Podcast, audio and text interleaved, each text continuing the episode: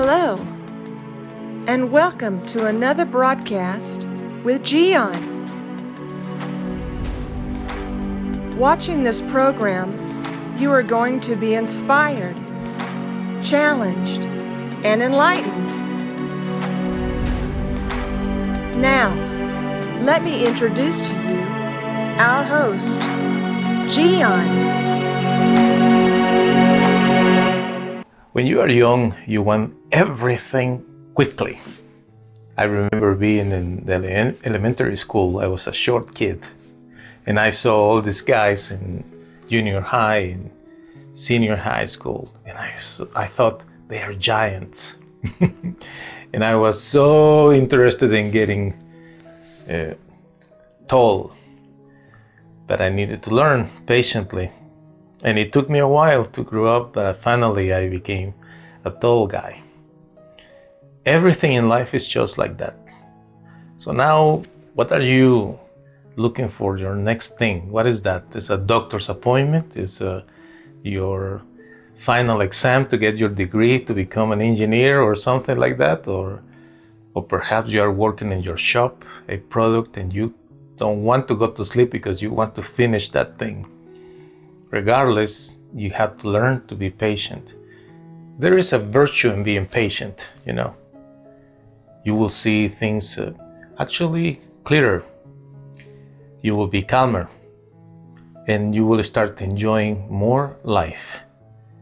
Because at the end, like one of my friends says, life is not just about getting thing, things done and accomplishments. Life is also part of uh, the enjoyment of flavors and smells and sounds, music, everything else.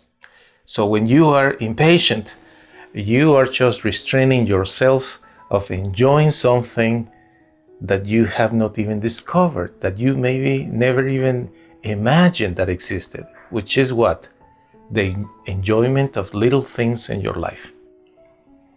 Patience is a virtue, my friend the patient that you become, the more patient you are, you actually will enjoy your life better and you will make the life of those people around you more comfortable. So, not just because of your own sake, but for the sake of those around you, learn to be patient.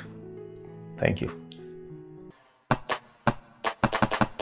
by Giancarlo Vitatoro.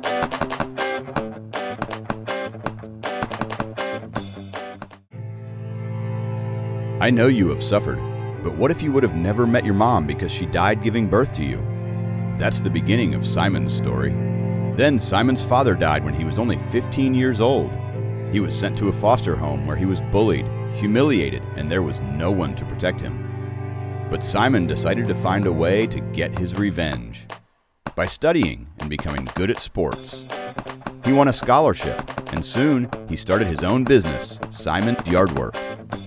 Mean people were envious of his success, but one day, Simon met and fell in love with Jackie.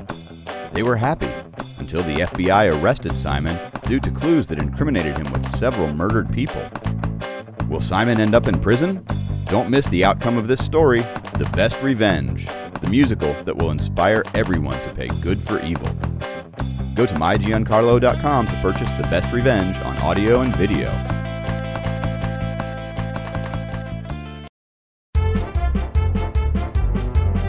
Hey, hey, hey, hey. That's all, that's all, that's all, folks. Time to go home. Ciao.